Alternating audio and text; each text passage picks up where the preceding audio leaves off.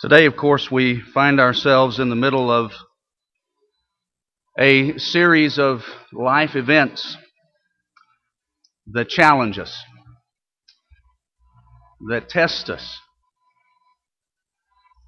that um, can reveal the kind of faith that we have, or perhaps the kind of faith that we need. I'm thankful for the, just on a, a side note, thankful for the wisdom uh, that our elders uh, have displayed in uh, postponing today the original plan to talk about our plan of work uh, for 2016.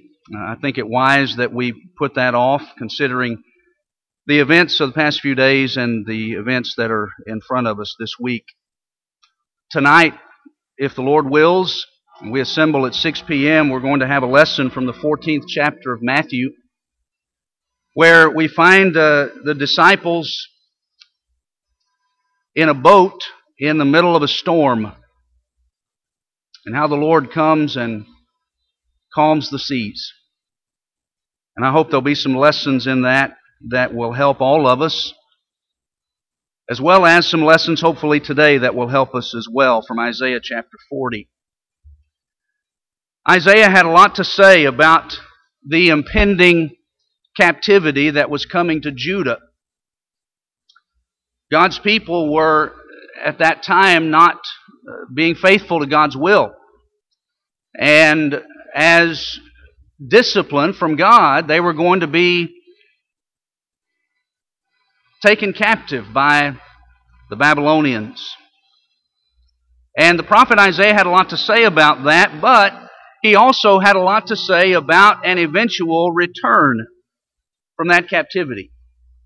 And that eventually there would be blessings to be enjoyed and blessings to be received, not just in their physical return from that bondage, but also blessings that they would enjoy because of their coming Messiah. And that when He graced the earth, He would bring with Him untold spiritual riches in his kingdom. And so in our text today, Isaiah is addressing God's people under that uh, circumstance as it pertained to their captivity and ultimate release. As I think about some spiritual applications to that, isn't it true that sometimes life can feel like captivity? Isn't it true that sometimes life can feel like it, it has you chained? That it has you wrapped up? That instead of you being in control of your circumstances, that it seems more like our circumstances are controlling us. That the things that are happening to us are dictating everything and that we lack the ability to do anything, at least anything that we feel like is productive. When you think about the different things that can happen in life that can seem to put us in, in chains, I think about things like people who feel like their, their, their marriage is falling apart, for example. And those circumstances can be such that it feels like the circumstances are controlling everything and that they don't really have control over what's happening. Or you might think about someone who is under a, a, a suffocating uh, weight of financial debt that seems to affect everything in life. And that that, that situation is the controlling factor. Well, we, we also have to put into that category illness, disease.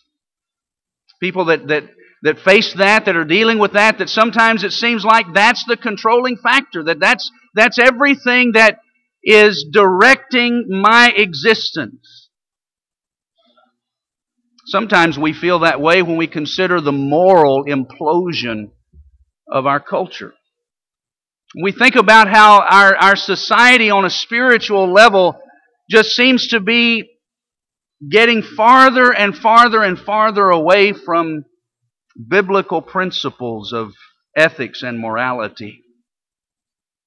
Peter, incidentally, spoke about Lot in that respect in 2 Peter 2, verses 7 and 8, where Peter spoke about Lot tormenting his righteous soul every day because of what he was seeing in the areas of Sodom and Gomorrah. And so those things happen. Maybe, maybe the consequences of your own personal bad choices in the past, maybe they seem to be piling up.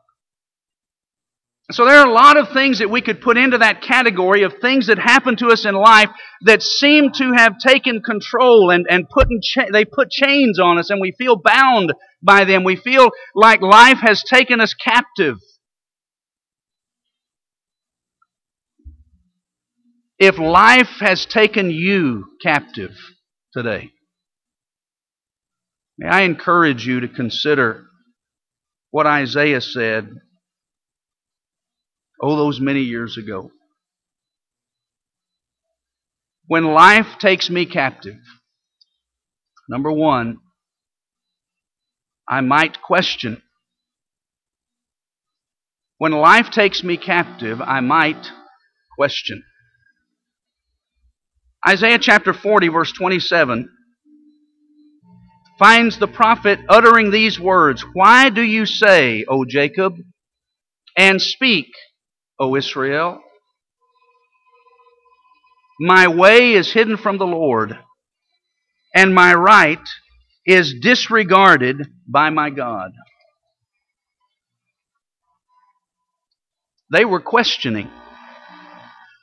They were considering their circumstances and this impending captivity and all the things that were going to be happening to them. And many of them were wondering where God was. And so they were asking, and, and the prophet is asking, Why are you asking these questions, Israel? And the question they were asking was essentially, Where's God? Why is my way hidden from God? Why has my right been disregarded by Him? So while many of them were questioning where God was, they were asking that question because a lot of them were convinced of where God wasn't. They had convinced themselves that God was not with them. Wherever He may have been, He wasn't with them. And so they expressed it that way. My way is hidden from God. My way escapes His notice. My right has been disregarded by Him. Justice has been passed over. Do you know what that sounds like today? in our language, in our vernacular. Life isn't fair. That's what they were saying. Why has God hidden himself from me? And why has justice, my right, been disregarded? Life's not fair, they said. These circumstances that are our lot, these circumstances that we have inherited, is not fair. Why has God allowed this to happen? Why hasn't He taken up my cause? When life takes you captive, you might question. But this questioning is a very human thing to do. God gave us the ability to reason. God created us with the ability to subject our circumstances to analysis. And so there's no sin in contemplating the will of God. There's no sin in looking at situations and trying to assess them and trying to determine what God's will may be A lot of faithful individuals in the past had questions. Job had a lot of questions, didn't he? The man that God described as being upright and blameless, he had a lot of questions about his own circumstances. Jeremiah the prophet had a lot of questions. Elijah the prophet had a lot of questions. Gideon wondered about what God was doing. Habakkuk the prophet wondered about what God was doing in, in the world. David had questions, a lot of them expressed in the Psalms. There's no sin in contemplating God's will. Our caution, though, is that in our questioning that we not allow those questions to lead us to charge God with having done wrong. But when life takes us captive, we're probably going to have some questions. The questions are okay. Number two, when life takes me captive, though I might question, I should remember. Though I might question, I should remember. Right after the prophet asks Israel, why, why are you asking these questions about God's will and, and what He's doing, what He's not doing, where He is, where He isn't? Then the prophet turns back to them and says in verse 28 Have you not known? Have you not heard? The Lord is the everlasting God, the creator of the ends of the earth. He does not faint or grow weary. His understanding is unsearchable. He gives power to the faint, and to him who has no might, he increases strength.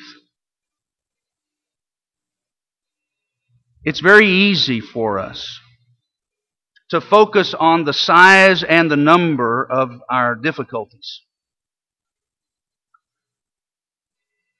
Our task, however, is in those times to try to focus our attention more on the power and the presence of God. What the prophet said about God to the people, about God's nature, was not new information to them when he began by saying, Have you not heard? Have you not known? Well, the answer to that was yes, they had heard. Yes, they had known. This was not new information, but it was information that they needed to recall back to their minds, to allow these things to be that which governs their thoughts and their assessments of their situation. And so, while yes, when life takes me captive, I might question, it's also true that I ought to remember. I should call to mind certain things that I've known in the past, things that are often obscured by our circumstances. Sometimes the circumstances of life can affect our vision. I won't say more about that right now because that's one of the points we're going to make tonight from Matthew 14 how the storms of life can affect what we see and can affect our ability to assess our circumstances accurately.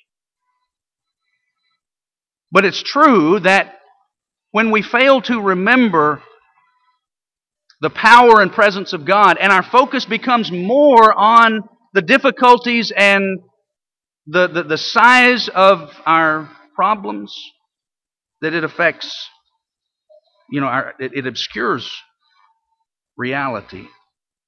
And so the prophet calls them back to these characteristics of God.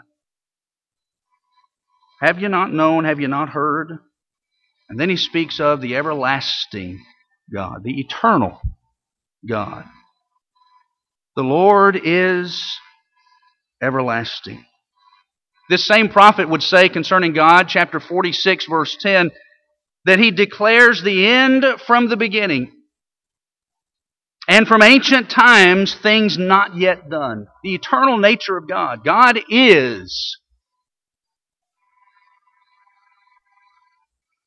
And so God not only understands what brought you to where you are, He sees the past, but God also knows what will bring you through it. He sees the future. He declares the end from the beginning. It's all the same to him because he's everlasting. And we've talked about this in recent days. We've talked about the big picture and how God sees that.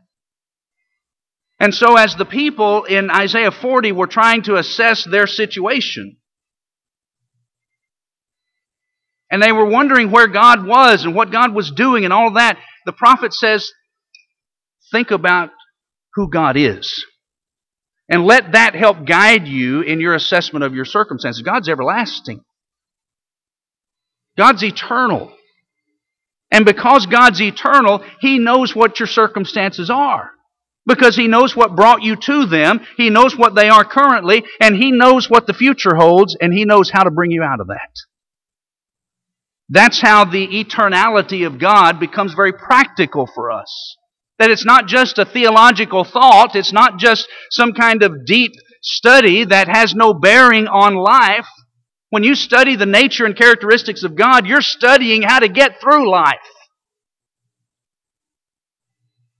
Because God is eternal, He sees the big picture. And so, what may seem like to us inactivity may just be our inability to see it. God's eternal, we're not. God's people in Isaiah 40 were saying, Where's God? Why is our cause hidden from Him? Why, why has justice gone by the wayside, disregarded? The prophet is telling them it's not that God is inactive, it's not that God doesn't care. The issue was not God's inactivity, but their simple inability to see it. We've got to leave that open for ourselves, too. That what at times may seem like God's inactivity may just simply be our inability to see His activity. He's everlasting. He's the creator. Prophet mentions that too. The Lord is the everlasting God, the creator of the ends of the earth. God made everything that is. And I'm thankful that, that John in his prayer this morning mentioned the creative power of God. Because the prophet is essentially in, imply, implying here that the power that God used as the creator is the power that is available for us that can see us through whatever captivity we face and can ultimately free us from it. He's the same God. His power is not diminished. He may choose and does in, in this day and time to exert that power in different ways than what he exerted it, say, in the first century with the miraculous and things like that. But it's the same power.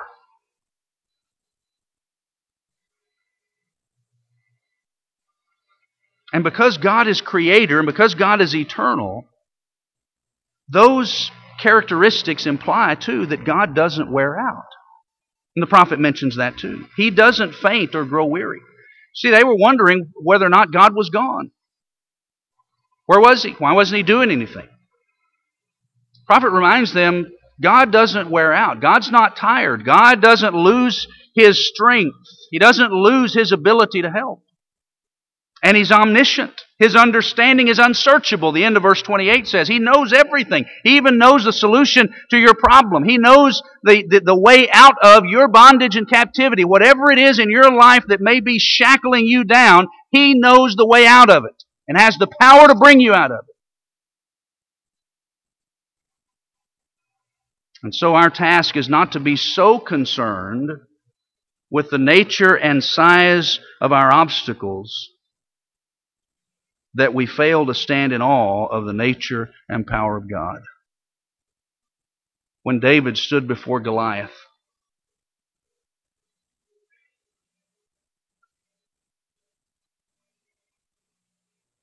he didn't say, That guy is so big I can never beat him. David said, He is so big I can't miss him.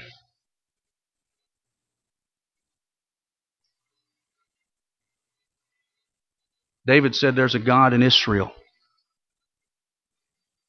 And by his power, I'll defeat you. David wasn't as concerned about the size of his obstacle as he was impressed with the size of God. That's our task. When life takes you captive, you might question. You should remember. And number three, you must trust.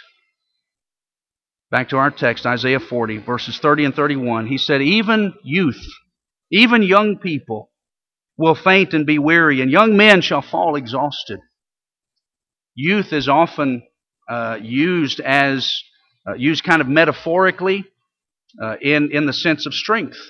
Right? We talk about the strength of youth as our as our bodies um, get older, they they wear out. And so youth is often referred to in, in that kind of figurative sense as, as symbols of, of strength and vitality.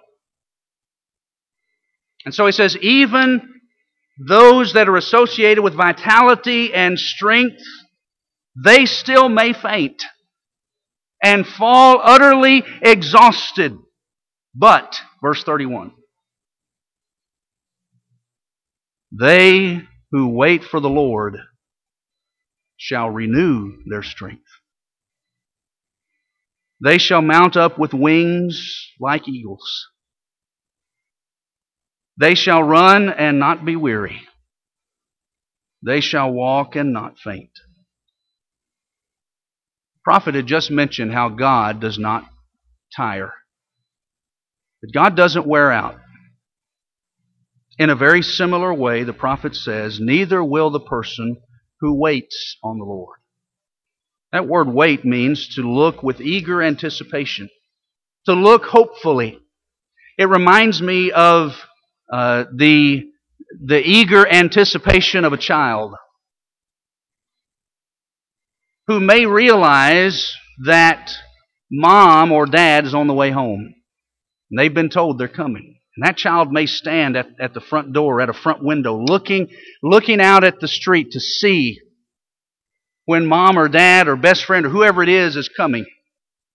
And they wait there with eager anticipation, looking forward to the arrival of that one that they so want to see. That's this word wait. They that wait on the Lord, they that look to Him with eager anticipation and hope, those that trust that he will act decisively in their best interest, the prophet says it's that person will have his strength renewed. Life may take us captive and, and take from us our, our strength. But if we will put our trust in God, that strength can be renewed. Renewed carries the idea of change. But note that God may not change the circumstances. But He will change weakness to strength that we might face the circumstances. Paul wanted his thorn in the flesh removed, right? 2 Corinthians 12. But God said, My grace is sufficient. Paul also wrote in 2 Timothy 4, verse 15, At my first defense, no one stood with me. All forsook me. Then he added, But the Lord stood by me and strengthened me and delivered me. So the, the, the, obstacle may remain for a time, but God will renew our strength to face it. And so, the one who waits on the Lord will renew strength, but also will ultimately ascend above the fray. He'll mount up with wings like eagles. He'll be able not only to walk, but even run through life with endurance, the kind of endurance that can boggle the mind. And we have every reason for that kind of trust in God. Every reason. In Isaiah 49, verses 14 and 15, God t- tells them about that reason. But Zion said, this is Isaiah 49, 14. Zion said, Zion is, is Jerusalem. This is representative of God's, God's people. Here's what they said The Lord has forsaken me, my Lord has forgotten me. That was their statement. Here's the response Can a woman forget her nursing child? That she should have no compassion on the son of her womb? It's a rhetorical question. Can a mother who has a young infant, young nursing infant, can that mother forget? Forget so much that she has no compassion on the son of her womb? Well, the answer to that is certainly not. God adds, even these may forget. Even under some strange, odd circumstance, it's still possible for a woman to actually do that, to forget. Does it happen off? No, it doesn't. But under even this may happen, he said. But here's what won't happen. I won't forget you.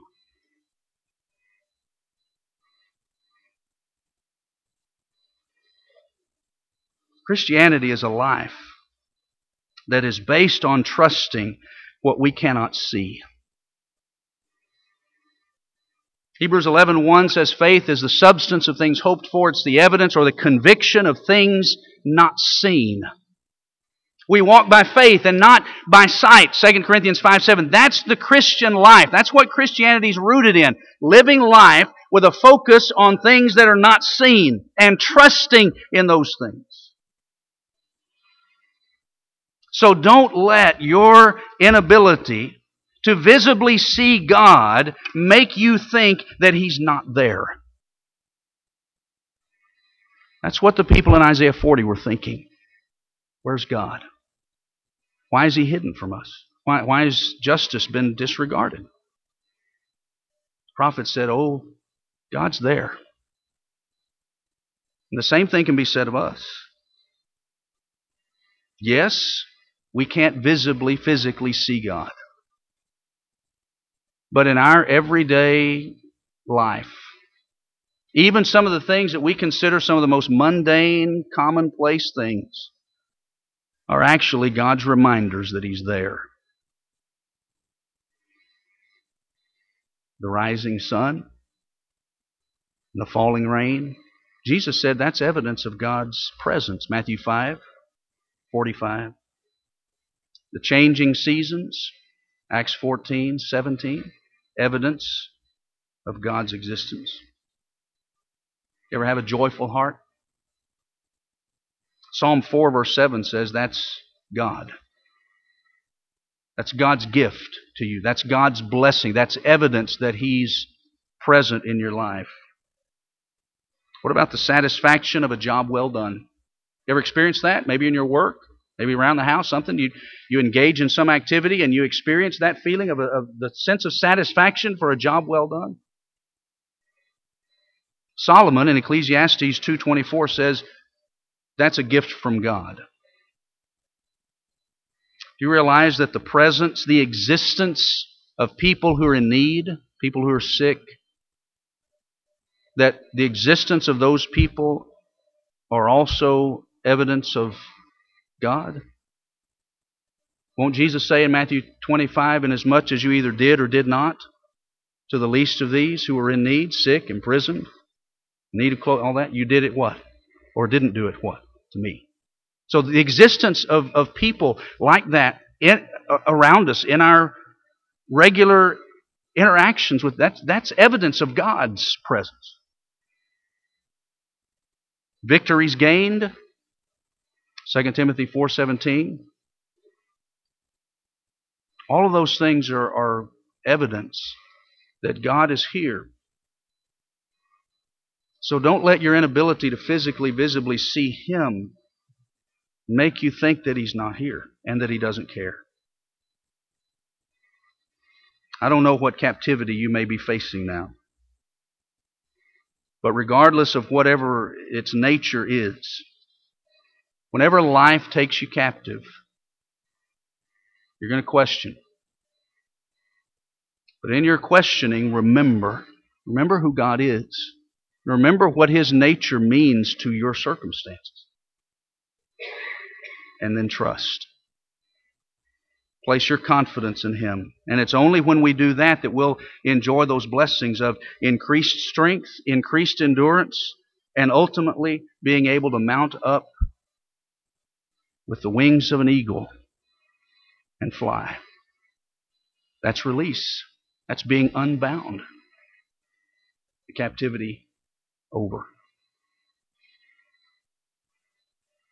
May God help you and me to trust Him above all things.